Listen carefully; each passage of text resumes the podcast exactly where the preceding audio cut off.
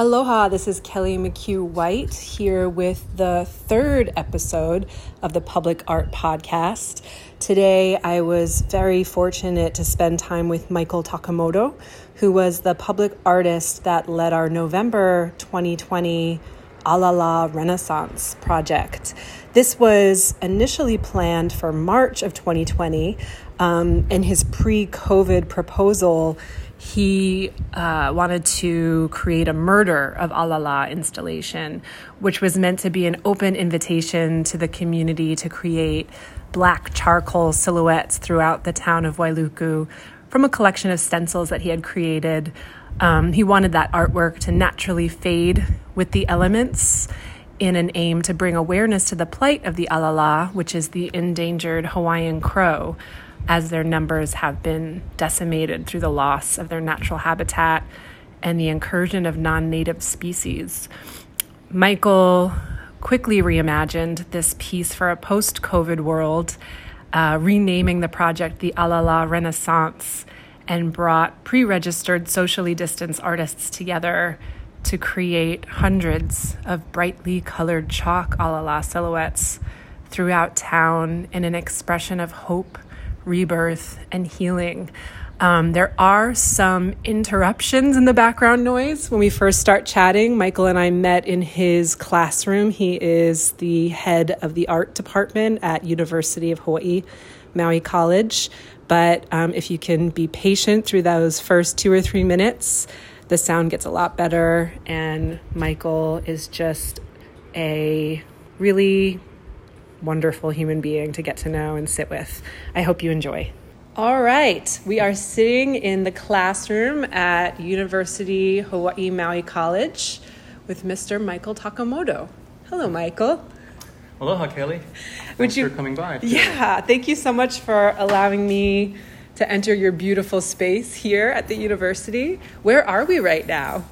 Uh, let's see, right now we're on the western end of campus um, in Heona building. Heona, the Hawaiian term for artistic, um, named by our um, Hawaiian studies professor Keope Raymond. Mm. Um, this at one time used to be the PE locker room, and so there's actually two sections. The side we're in now is the drawing and painting and printmaking studio. Um, next door is our ceramic studio. So we've been really fortunate and blessed to you know have our own art building, so to speak. When mm-hmm. I first started here 20 um, something years ago, we were on the other end of campus by Harbor Lights, and the drawing and painting studio was in a portable, which was okay, but um, had these pillars in the way, so every time we have a model or set up something, you know, we've got this, all this blockage here. We've got a clear view of everywhere, the whole classroom, which seems to work pretty well. Mm-hmm. You've got some nice airflow here, and I imagine this is more space than you might have had before. Yeah, a lot more space than we have, a lot more open space, so to mm-hmm. speak. I mean, the other space was maybe a, a, about the same size, but again, like I said, there were pillars and things in the way, support beams that, you know, weren't too conducive to drawing. Yeah. yeah. And how many students can you accommodate in this space when you're teaching generally? Um, pre-COVID, we had up to like 25 students wow. per class, but um, but now because of the situation now, I'm, I'm, fortunate. Actually, I'm fortunate that I'm still able to teach live, face to face. When COVID first hit at the end of uh, last spring, you know, we literally had to shut down, and then the last month of class, everything was online on Zoom and trying to teach a studio art class in that format is very, very challenging and difficult. Um, so when we opened up the following fall, um, we were able to do face to face, but we did have to maintain social distancing. So our class size was reduced to like 12 students wow. per session, um, which was okay too. I mean, still not quite the same. You don't have the same interaction that you do with you know a group of 25 students. But how lucky those 12 students must feel to have more of your time, right? And kind of more of an intensive experience. I definitely hope so. yeah. But at the same time, too, instead of meeting twice a week, we'd meet once a week. So half of the class on Tuesday, say half of the class on Thursday, and I'll just give them assignments to work on at home. Yeah. very challenging with oil painting.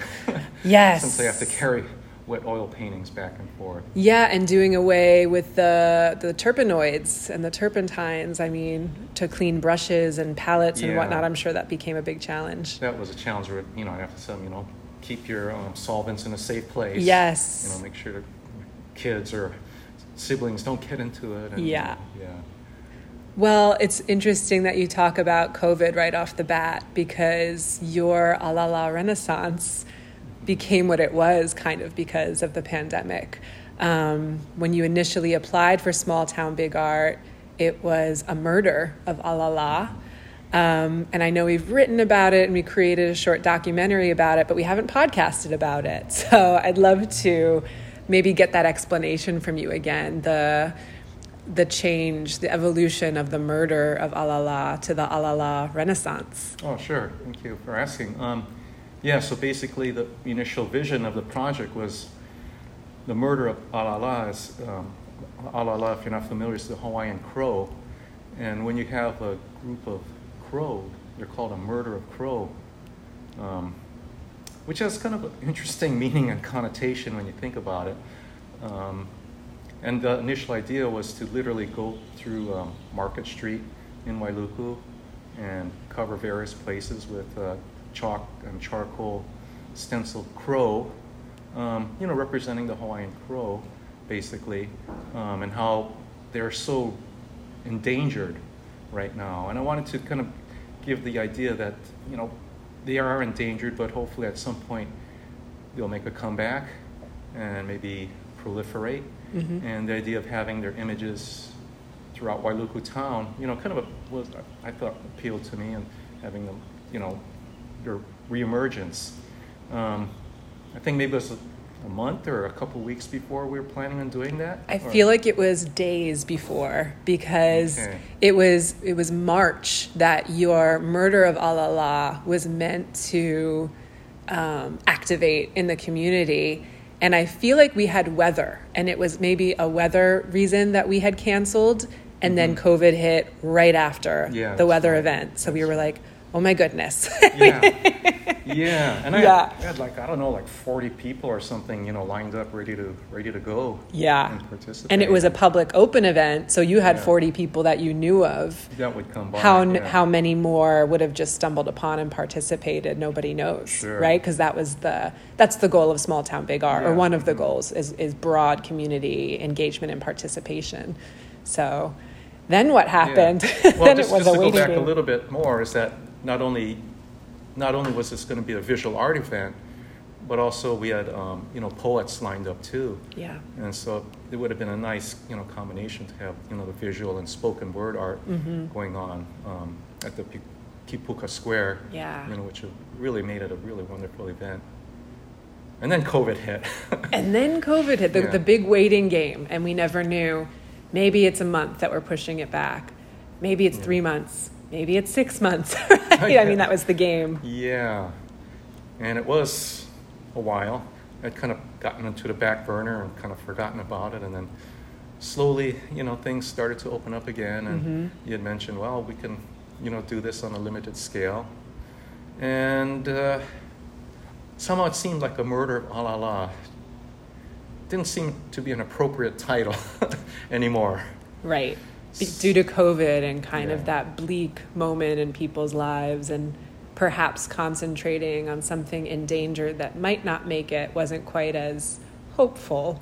Yeah, and since we were coming back or reemerging, um, I thought the Renaissance would be a more uh, appropriate title, um, as Wailuku Town, as Maui was opening up more. Um, so it seemed to fit better in that sense as far as the title goes, and really, you know, visually, I thought it worked as well too. I'm, I'm, I mean, originally it was going to be just with black coal and charcoal, as crows are black. Um, but I thought, no, that's still kind of depressing. Um, you know, has that kind of dark connotation. So even though crows aren't yellow or red or orange, you know, I bought a bunch of um, chalk so we could have more colorful um, crows that um, put, people could put on the walls. And I think the great thing about this project, which I really liked, is that it, it's participatory. So people were invited or, or, or welcome to participate if they wanted to. You know, as a visual artist, I, I really enjoy that, is that, you know, I have some control over it, you know, of what I vision to see, but the more people that get involved, they start um, creating their own ideas and using the material in their own way, you know, which I have no control of. Mm-hmm. And I thought that was really wonderful um, of what people, you know, what the different people came up with. Yeah, I remember the conversation that we all had, Sissy and Aaron and Anna Marie and you and myself, as you were um, developing the next stage of what this might be, right? From the murder to the Renaissance.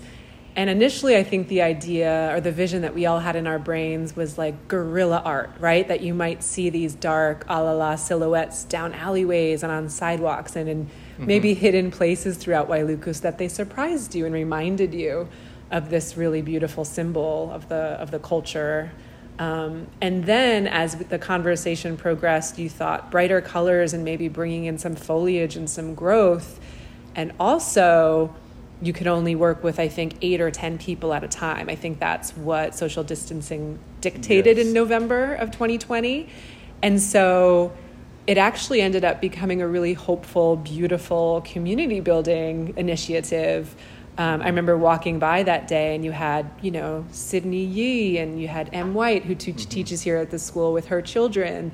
And the people that were a part of it that day were very vocal about how needed a moment like that was amidst a pandemic to come together as a community and create something together in collaboration with a professional caliber artist like you. I know that people really look to you as a leader in the Maui arts scene.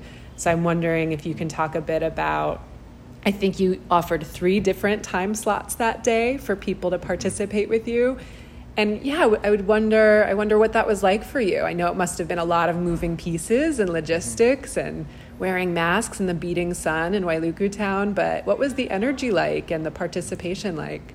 I think the energy was really, really high. Um, and I'm just so happy and grateful of the people that turned out. Like you mentioned, we've got, you know, professional artists, you know, who I respect and admire Sydney Yee, Knight of Bangerter, Gwen yeah. Arkin, you know, came out to participate. And we have, like you mentioned, Emma White, my colleague here at the college, and she's she and her friend bring their little two or three year old kids. That was just so awesome. That yeah. you know we had this wide range of participation of those age groups. Um, as far as the flow went, I think it was pretty smooth. I mean, it was a relatively warm day.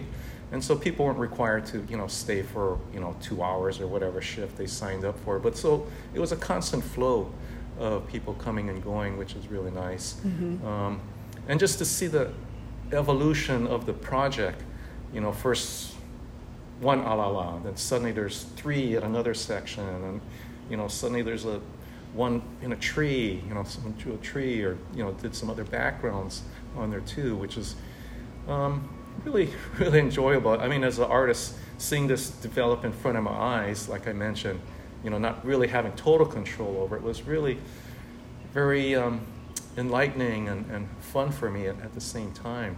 Um, I got to give special kudos to uh, Mr. Giannotto, um, yes. the pizza master who provided us with piece, pizza, you know, you know, at no charge, and that was that was really really wonderful of him too. Um, do that. So give him a plug.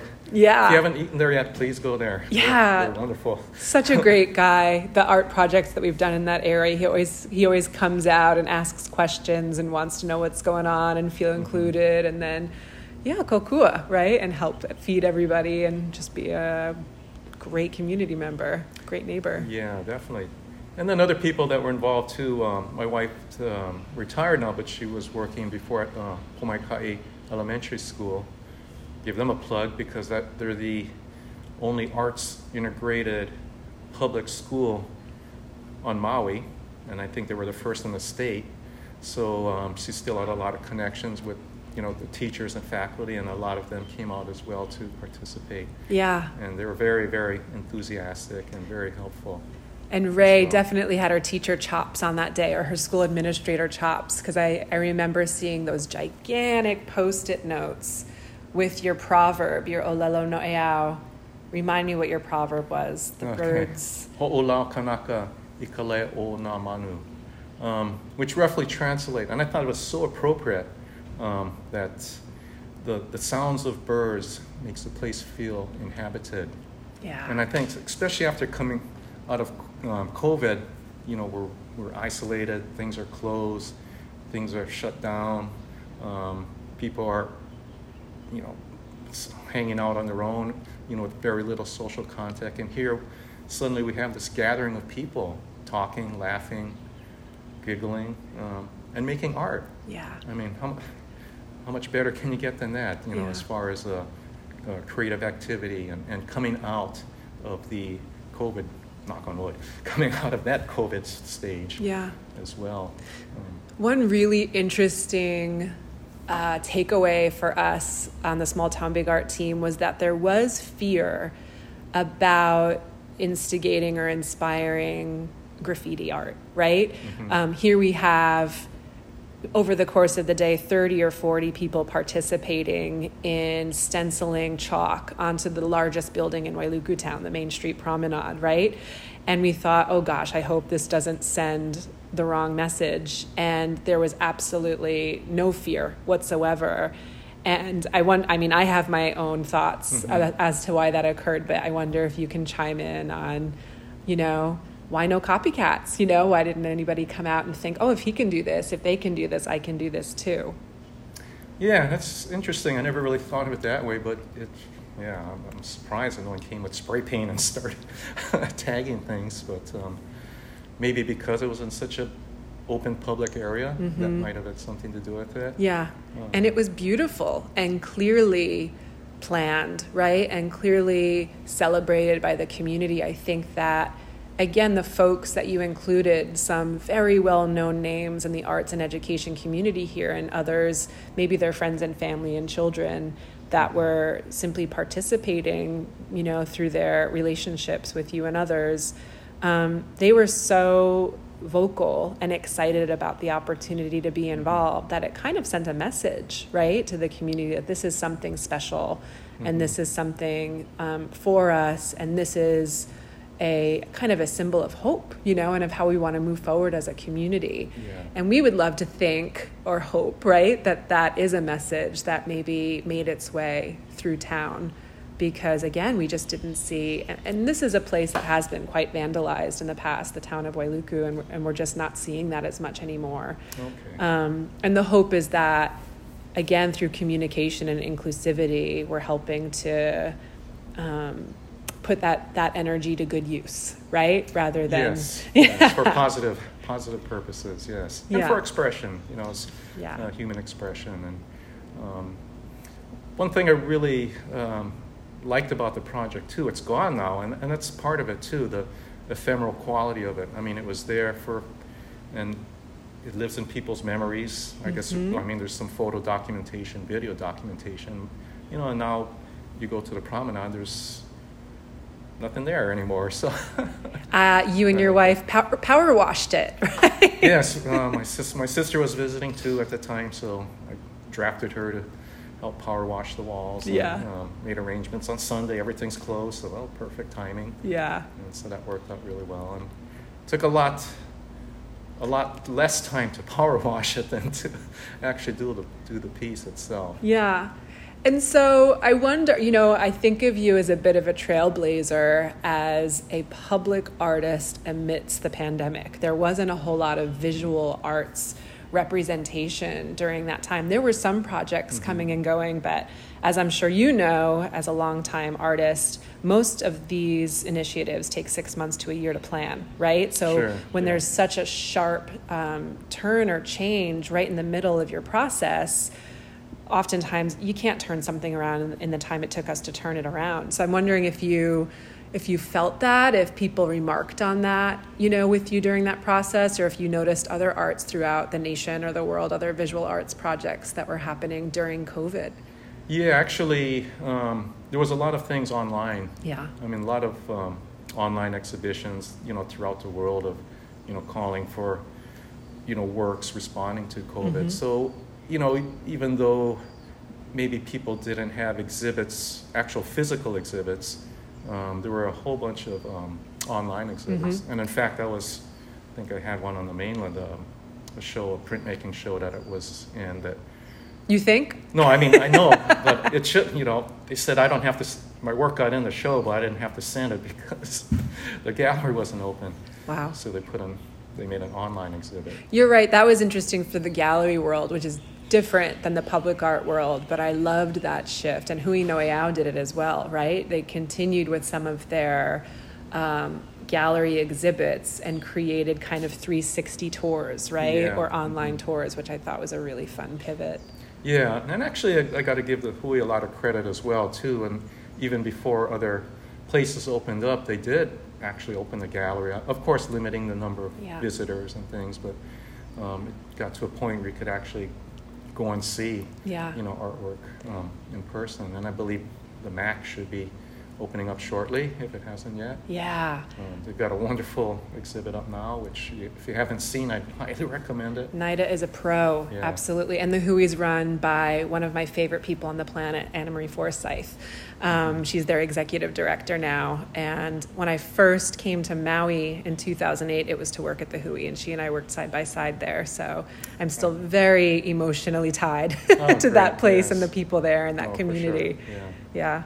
Yeah. Um, so, yeah, I guess I would love to hear more about other artwork that you've done recently, I guess over the course of the last year or two. Um, maybe since the onset of COVID or what you've been up to since. How can people see more of your work? Oh, okay. Well, um, let's see.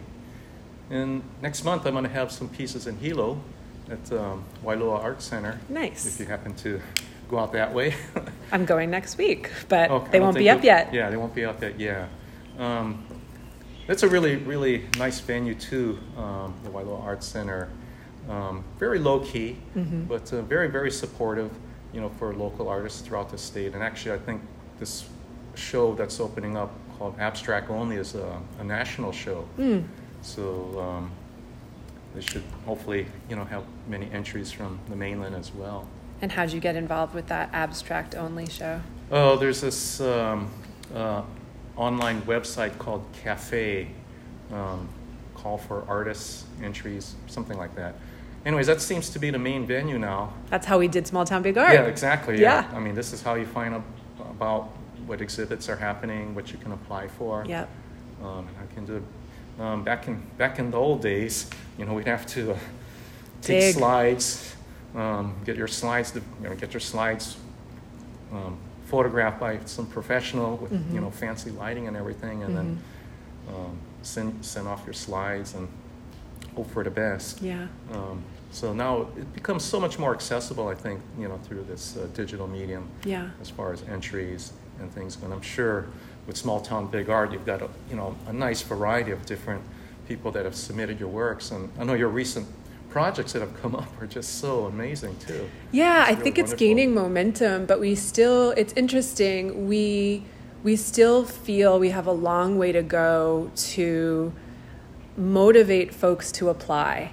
And I think that's because public art is still brand new in the county of Maui. Um, Honolulu, it's it's it's thriving, Oh, right? sure, yeah. You've got your 808 primes and your powwows and your Estria foundations and other, you know, exemplary programs there. Here, we're still very much a gallery uh, community.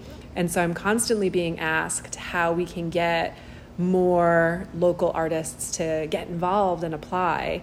And it's a really complex response. And I'd love to hear your thoughts on this because we feel strongly that a gallery artist is such a different set of skills than a public artist, where you're creating work outside in the elements, um, getting kind of interrupted all day, every day by community members if you're doing your job right, which should be a really welcome, interesting part of the process. And also not creating your composition in a vacuum, but through consultations with community members and community feedback, right? Which can be Yeah. very jarring, I think, for a gallery or a theater artist, right? To not be able to just rely on their own skill sets and inspiration, but also um, needing to incorporate feedback from large, you know, amounts of public interest, right? Yeah, that's that's great. I mean, I mean, all artists are different, of course, and you know, some definitely prefer to you know work in isolation in their studio and doing that. But um, others, like myself, I mean, I can do that too. But I really enjoy this interaction, you know, with the community, with the people, um, to get their ideas, to get their feedback. It's a wonderful thing, and I think one of the another big difference is that many gallery artists, um, you know, they they're there for profit. I mean, so they want to, of course, make a living yeah. know, off their art, which and there's you know, nothing there's wrong nothing with that. Wrong with that. It's fine.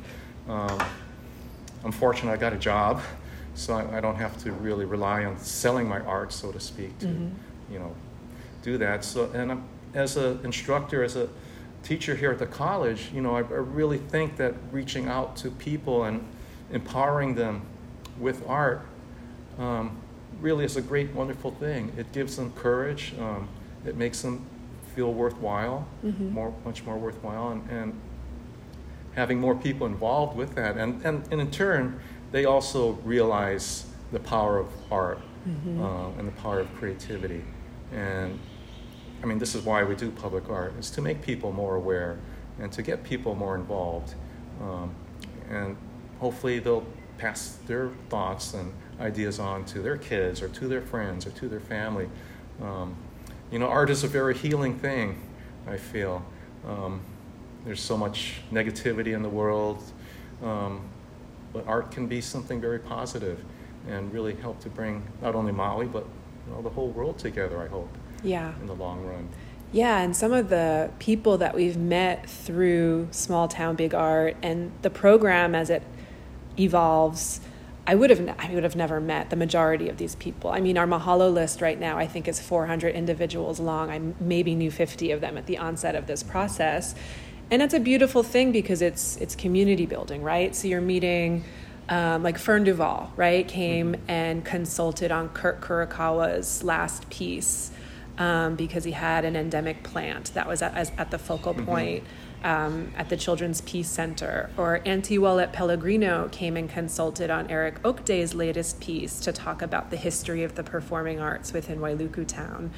Um, we had Skippy Hau come and consult on Jackie Sabato Itel's latest piece that focused on oopu or you know freshwater mm-hmm. fish and he yeah. took us to Iao Stream to look for them and identify them and Scott Fisher on this latest Manawahine piece. So it's just such a beautiful community building initiative, right? It doesn't just have to be for people to be inspired by beautifying the environment. It can also lead to community connections and maybe even problem solving, right? Thinking sure. about our endangered resources or such as the alala, right? Yeah, I mean, living in such a fragile ecosystem that we have here in Maui, that's, you know, fundamental and very, very important. Yeah. I feel. And, and getting, like you mentioned, all these other um, community experts involved, um, you know, really just enriches the whole project overall mm-hmm. and gives it definitely much more meaning and substance and viability. Mm-hmm. And I, hopefully longevity. Yeah. You know, I'd really love to see this continue, you know, um, not only through Wailuku, but through the rest of Maui. Yeah. Because um, there's so many so many places. There's so many wonderful talent that's on this island that you know we should we should help to promote and showcase. Yeah. Um, well, you're technically the college is technically Kahului, yeah. Yes. Not Wailuku. Yeah. Well, um, I think I mentioned to you earlier we are trying to scale the program to a county-wide initiative, and we have incorporated a nonprofit that we're calling Art Corps, Maui Public Art Corps and it sounds like Kahului might be our next stop. So it would be such a joy to collaborate with you more closely on what that process might look like for Kahului and maybe encourage some more of your students to feel equipped, you know, or prepared mm-hmm. to apply for public art um, opportunities. Yeah, sure, that would be great. I mean, and we've got some amazing walls here that have great potential. Yeah. for that project. For do you know Mike Young? He does uh, the carpentry apprenticeship program yes, yes, here. You know Mike, yes. Yeah, so Mike um, helped build these 10 foot tall easels for our Manawahine project which is a, a collection of 300 foot murals surrounding the Wailuku Municipal parking lot.